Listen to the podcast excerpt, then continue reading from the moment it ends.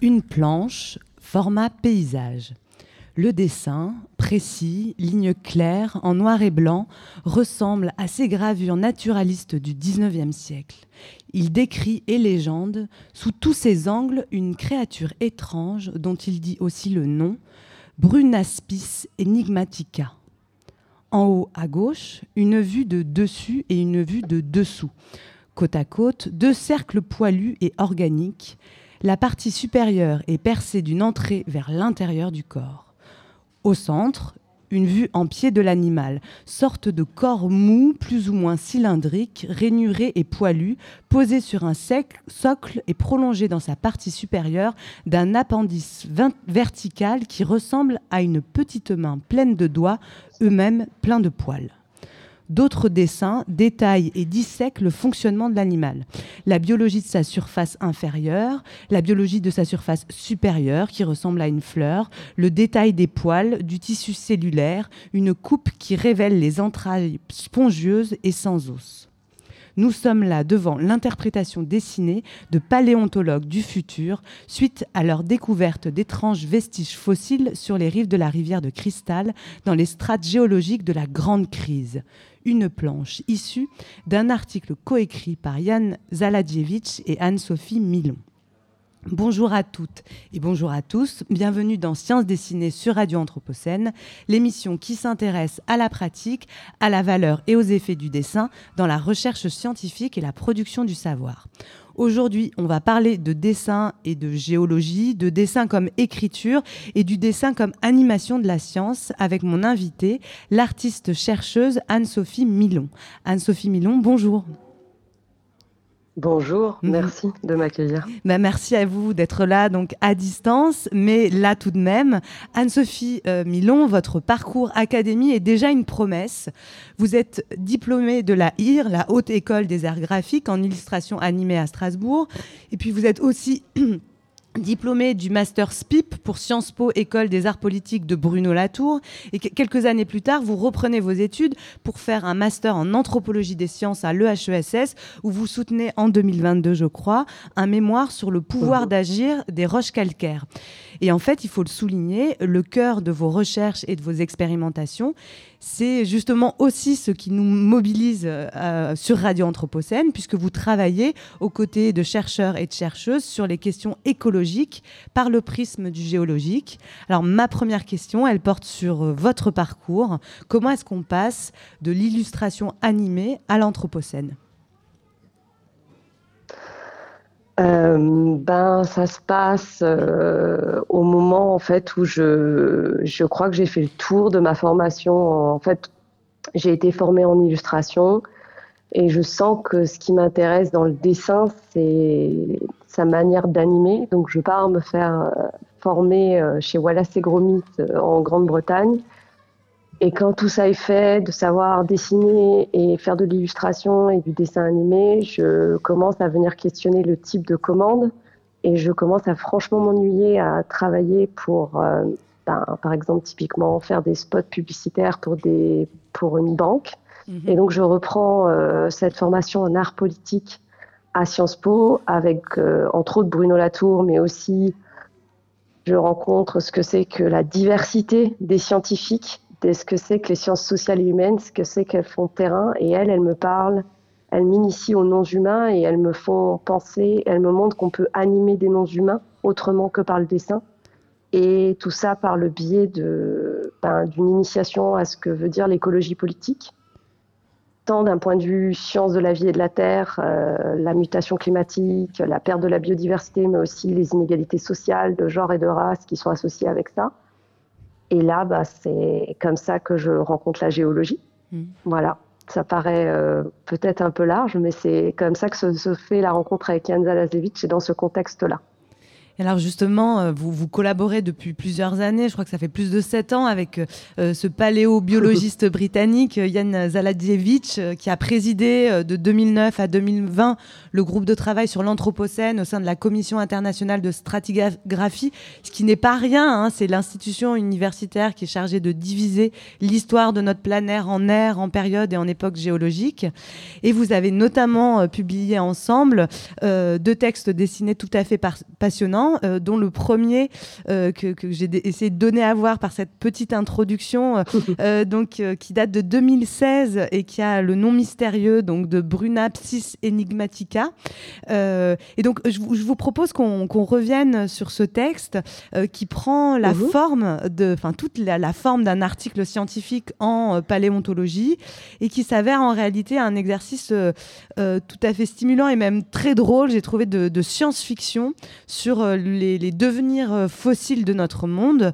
Alors si je résume, et vous me corrigerez si, si, je, vais trop vite, mais on est donc face à des paléontologues du futur qui sont des non-humains, parce que la civilisation humaine a disparu depuis fort longtemps suite à ce qu'ils appellent la grande crise. Et donc ces paléontologues découvrent une quinzaine de fossiles dans un chantier de fouilles, fouille, pardon, qui est situé dans la rivière de Cristal. Et ils vont documenter cette découverte à travers le dessin notamment. Et ensuite, ils vont interpréter ces vestiges et proposer ce qu'ils présentent comme une reconstruction raisonnable à partir de l'hypothèse qu'il ne s'agit pas d'artefacts, comme ont tendance à, conclure leurs collègues, mais qu'il s'agit au contraire d'une espèce animale jusqu'alors inconnue et qu'ils vont nommer Brunapsis enigmata, donc euh, la, merveilleuse énigme. Et donc, euh, c'est un texte très drôle parce qu'on comprend. Et alors là, je voulais voir avec vous si vous étiez d'accord que je spoil un peu euh, l'article avant d'aller plus loin et si, ou si vous voulez qu'on en discute sans, sans, sans, révéler la, chute aux auditeurs. Bah, comme vous voulez, j'ai une très bonne anecdote là-dessus, si ça vous intéresse, sur la méthodologie, sur, euh, parce que vous avez raison, en fait, euh, voilà, ce texte, il date de 2016, et je crois que quand on le fait, je ne prends pas encore la mesure des effets qu'il va avoir. Et en fait, aujourd'hui, ah, pourtant, on a fait plein d'autres choses ensemble avec euh, Jan. Je crois que ça reste un des plus beaux travaux qu'on a fait parce que c'était un travail de rencontre interdisciplinaire et qui a eu plein de confiance, plein de générosité et qu'avec le recul, il est très puissant. Et euh, effectivement, on peut, je, ça ne répond toujours pas à la question s'il faut qu'on donne, qu'on spoil ou pas l'envers du décor, mais. Euh, mais en fait, je pense que c'est euh, pas. sachez que pour faire ce travail-là, on est allé quand même, on a fabriqué, donc, on a reconstitué les preuves fossiles qui sont basé pour faire, euh, pour faire cette enquête qui m'amène finalement à la création de cette créature organique. Sachez qu'on a présenté officiellement ces preuves fossiles au département de géologie de l'Université de Leicester et que c'est tous les jeudis l'ensemble du département. Donc, il faut savoir, c'est tous les, scientifiques qui ont 30 ans de carrière euh, derrière eux, les jeunes chercheurs, les doctorants, les postdocs, tout le monde était là. Ils n'ont pas su reconnaître ce que c'était. Ah, d'accord. Et donc, on ne dira pas ce que c'est. En fait, c'est-à-dire que, euh, ce qu'on va dire à nos auditeurs, c'est donc qu'il y, a ces fossiles, ces faux fossiles reconstitués donc dans cet exercice de, projection, et qu'il y a une proposition d'interprétation par ces, ces, faux paléontologues euh, également. Euh, et en tout cas, ce qui, ce qui nous intéresse aussi, c'est c'est que cet exercice, il passe en partie par, par le dessin.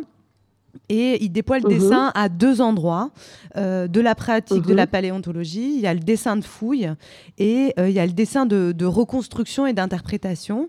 Euh, et finalement, si ce que vous proposez, vous, c'est une fiction, ces deux types de dessins, ce sont quand même des réalités dans l'exercice de cette science. Et donc, je voulais savoir un peu comment vous aviez abordé ça ensemble avec Yann Zaladjevich ben pour rebondir euh, sans, sans, dévoiler, effectivement, ne dévoilons pas parce que ça ne changerait rien.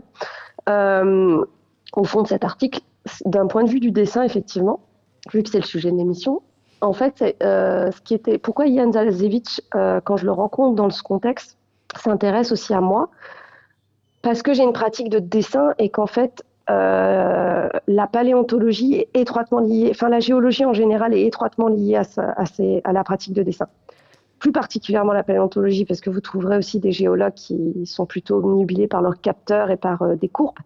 Mais dans la pratique, qu'est-ce que la paléontologie? C'est des biologistes du passé. Donc en fait, l'idée, c'est de regarder quelles étaient les créatures qui ont existé avant l'humain, ou même qui ont cohabité avec l'humain, parce que c'est les paléontologistes qui ont mis en lumière tous les mammouths. Mais donc l'idée, pour faire ça, c'est en fait, ils sont passés par ils ont repéré qu'il y avait des traces dans les sols qui étaient quand même un peu étranges. soit des traces, soit littéralement des, fossiles. Et en fait, ça a été par un jeu de, mais même les fossiles de dinosaures qui, par, par, exemple, nous paraissent complètement évidents aujourd'hui. Enfin, quand on les a trouvés dans la Terre, c'était quand même un sacré puzzle. Mmh. Et donc, le dessin leur a permis de reconstituer, de construire la biologie et en fait d'imaginer des mondes, d'imaginer des créatures du passé pour les peupler, mais que ce soit de l'animal à la plante, au climat, à tout ce qui fait qu'aujourd'hui, quelqu'un qui sait dessiner va représenter le monde actuel dans lequel on vit. Et donc, pour revenir sur moi, ma pratique, quand Yann me contacte, en fait, me, il a besoin de moi parce qu'au au lieu de se projeter vers le passé, on se projette vers un futur très lointain. Donc, il a besoin de mes compétences pour être capable d'imaginer à l'inverse ce que ça va être dans le futur. Enfin, un futur qui regarderait le présent actuel. Et en même temps, ce qui se passe, comme moi j'accepte le, deal, je suis là, bah, allons-y, je mets mes compétences de dessin au service de, ta, de, tes, de tes connaissances géologiques. Et en faisant ça, en fait, ce qu'il fait, c'est qu'il m'initie à la méthodologie de la paléontologie. Et donc, comme vous le disiez, c'est-à-dire on va avoir des dessins qui sont autant de l'ordre d'une coupe plutôt de la cartographie, de la géographie pour situer le terrain, que euh, des planches biologiques pour reconstituer les êtres et voir les étapes à partir des empreintes dans les roches, comment on remonte et comment on, crée un monde dans, toute sa, dans tout ce qu'il est. Quoi. Et est-ce qu'il y a, parce que euh, en fait, euh, enfin, ce qui se dévoile aussi dans cet article, euh, c'est c'est l'erreur en fait dans l'interprétation qui est faite mhm. par ces paléontologues qui, dans cet exercice de projection par le dessin, vont proposer une interprétation de ces fossiles qui est tout à fait erronée. Et, c'est dans cette erreur que se situe l'humour de l'article. Et, je, me demandais ce qu'il y avait derrière cette blague. Est-ce que le projet, c'est aussi un projet de, de, de critique amusée de l'exercice de la science euh, sur ce passage en fait de, traces fossiles à, des interprétations euh, et des récits beaucoup plus larges qui s'instituent euh, comme, comme des vérités Alors, c'est deux choses. La première, c'est quand je vous disais que bah, par le biais de cet exercice, Jan Zalazevich m'initie à ce qu'est que la science de la paléontologie. Il m'initie aussi en plus général à la science de la géologie. Et sur cette erreur, c'est là où Yann me transmet en fait ce qui est pour lui l'épistémologie fondamentale de cette science, qui est les sciences de la Terre, c'est se, se, tromper. Il me dit, Anne-Sophie, on fait l'enjeu de la, des sciences de la Terre, c'est de se planter. Parce que si on ne se plante pas, il n'y a pas de réaction en face. Puisqu'en fait, on passe notre temps à faire des articles qui sont repris par des collègues pour être contredits et pour être complexifiés. Donc s'il n'y a pas d'erreur, il n'y a, pas de a pas de science. Et en fait, lui, il le situe à ce moment-là sur essentiellement les sciences de la Terre. Mais maintenant que moi, j'ai croisé d'autres sciences, la science de l'anthropologie, euh, la science euh, de la biologie, la science de la chimie, en fait, je me rends compte que c'est commun à énormément de scientifiques et aux, sciences. En fait, une, une vraie science, et j'utilise le mot vrai dans tout ce qui, je sais de quoi il est chargé, politiquement et moralement, une vraie science est une science qui assume qu'elle peut se planter et qu'elle sera contredite vous avez travaillé euh, dans, le cadre d'autres collaborations, euh, dans d'autres exercices plus sérieux, dans le sens où il, ne s'agissait pas de fiction, donc euh, notamment aussi avec Yann Zaladzjevich, vous avez travaillé sur le dioxyde de carbone, où vous expérimentez des modes de mhm. représentation du, du, dioxyde de carbone en dehors de son, son aspect moléculaire. Vous avez aussi travaillé avec Clémence Allais, qui est chercheuse en histoire de l'environnement, avec qui vous avez publié en 2020 une sorte de cartographie dessinée basée sur l'inventaire des néologismes qui gravitent autour euh, de l'hypothèse anthropocène. Euh, euh, malheureusement, on n'a pas le temps de, revenir en détail sur, ah. et décrire toutes ces expériences, mais peut-être qu'une façon de le faire, c'est en répondant à, la question un peu plus générale de toutes ces expériences. Est-ce que vous, pouvez proposer des, des conclusions ou des hypothèses sur ce que peut le dessin en tant qu'écriture de la science? Parce que dans ces deux euh, euh, références dont je viens de parler, euh, vous êtes là en tant que co-autrice aux côtés de, chercheurs et de mhm. chercheuses sur bah, des publications scientifiques. Et donc, si le dessin est une écriture singulière qui est capable de produire des formes propres de compréhension et d'analyse du monde, bah, du coup, enfin, sur quoi elle repose? Quels sont ses attributs et ses propriétés propres? Ben, de toutes ces expériences, euh, moi, après plus de dix ans de ce type de pratique, de pratiquer le dessin par le biais aux côtés de chercheurs ou de chercheuses, pardon, qui en fait, dont la, le mode de faire, c'est essentiellement par le mode du texte et des entretiens et beaucoup de mots, beaucoup de mental. En fait, je me suis rendu compte que moi, le dessin, il me permettait, je les accompagnais dans ces, dans ces recherches, mais qu'on n'avait pas du tout la même manière de prendre des notes. Et qu'en fait, le dessin me permettait ce qu'on appelle le croquis, c'est-à-dire me permettait de maintenir, euh, d'animer, de mettre en mouvement des modes de pensée et des idées qui étaient en train de circuler. Des choses invisibles, en fait. Et c'est là où, euh, avec ces personnes-là, que ce soit Yann ou Clémence, mais avec d'autres aussi, euh, j'ai de la chance, ils ont su reconnaître ces compétences-là et ils ont su en tirer profit. Moi, comme j'ai pu tirer profit aussi de leur, de leur connaissance scientifique dans leur domaine et leur analyse. Et en fait, on a croisé nos compétences communes pour en fait euh, mettre en mouvement différemment leurs hypothèses de recherche au-delà du Word qui en fait euh, aplati d'une certaine manière, réduit, ouvre hein, aussi. Hein, c'est, pas, je ne suis pas une grande critique du Word, mais mhm. il, est linéaire, il est de haut en bas, il est, alors que le dessin, il permet une sorte de, vision en mouvement, de vision un peu plus holistique et heuristique. Et en fait, c'est, ça que, d'après moi, le dessin n'est pas juste là pour illustrer des faits scientifiques achevés. Mhm. Il peut le faire, hein, il y a des collègues qui le font, mais pour moi, dans ma pratique, je suis là pour aider et animer des processus de recherche. Et en fait, ils permettent de mettre en lumière des, réelles découvertes scientifiques. Dessiner en faisant de la recherche, ça fonctionne vraiment. Et euh, peut-être que vous, pouvez nous proposer une définition de, de, l'animation dans, dans, cette perspective. C'est animer dans quel sens? Animer dans son sens de ce qui veut dire dans l'épistémologie euh, bah, du mot français, qui veut dire en fait mettre une âme. Euh, alors c'est très critique, mais en fait, quand je vous dis ma rencontre avec l'écologie, elle se passe essentiellement et, comprendre que j'ai des outils à ma disposition en tant qu'illustratrice et savoir faire du dessin animé traditionnel pour, pour les sciences, je le comprends quand je rencontre les, tout, tout ce que ce qu'ils appellent aujourd'hui le tournant ontologique, où en fait on a beaucoup d'anthropologues qui parlent d'animer, de perspectivisme, de prendre la perspective du jaguar pour regarder comment il s'ouvre au monde. Et en fait, là, je me dis, mais il y a quelque chose. Là, il y a vraiment quelque chose de, de savoir faire déplacer en fait notre regard et sans faire de relativisme, montrer qu'en fait on vit dans un monde pluriel. Et ben c'est ça pour moi animer, c'est dépayser, c'est savoir dépayser. Et c'est très vrai. Euh, voilà, c'est Pardon. C'est très vrai dans, dans, votre travail avec Clémence euh, euh, Allais, justement, où, on a euh, cette production, cette, cartographie dessinée qui, qui, qui, qui, est le, la modalité d'expression en même temps que de la construction de, de cette pensée sur, sur les, positionnements des chercheurs autour de l'Anthropocène. Pour finir, vous, vous, travaillez actuellement sur, sur un nouveau projet qui s'appelle le musée pétrifié. Alors, si j'essaie de résumer mhm. euh, ce travail en cours, euh, c'est une création qui s'appuie euh, sur le corpus d'archives géologiques de la British Geological Survey, donc des fossiles d'animaux, de plantes, de bactéries, des microfossiles, des coupes de roches, des carottes géologiques, etc. Et qui va se déployer en trois volets. Il y a une exposition, un laboratoire avec des ateliers et un spectacle de théâtre. Et c'est une proposition artistique euh, qui est coécrite avec des enfants qui vont visiter l'exposition et participer aux ateliers.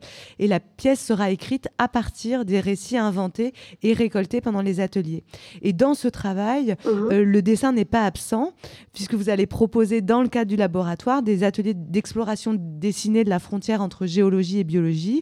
Et du coup, je, voulais vous entendre euh, sur la, la, place du dessin dans cette expérience et la manière dont il rencontre d'autres régimes d'expression et notamment l'expression théâtrale, euh, sachant qu'il que, nous reste euh, allez, deux, minutes pour euh, cette dernière question.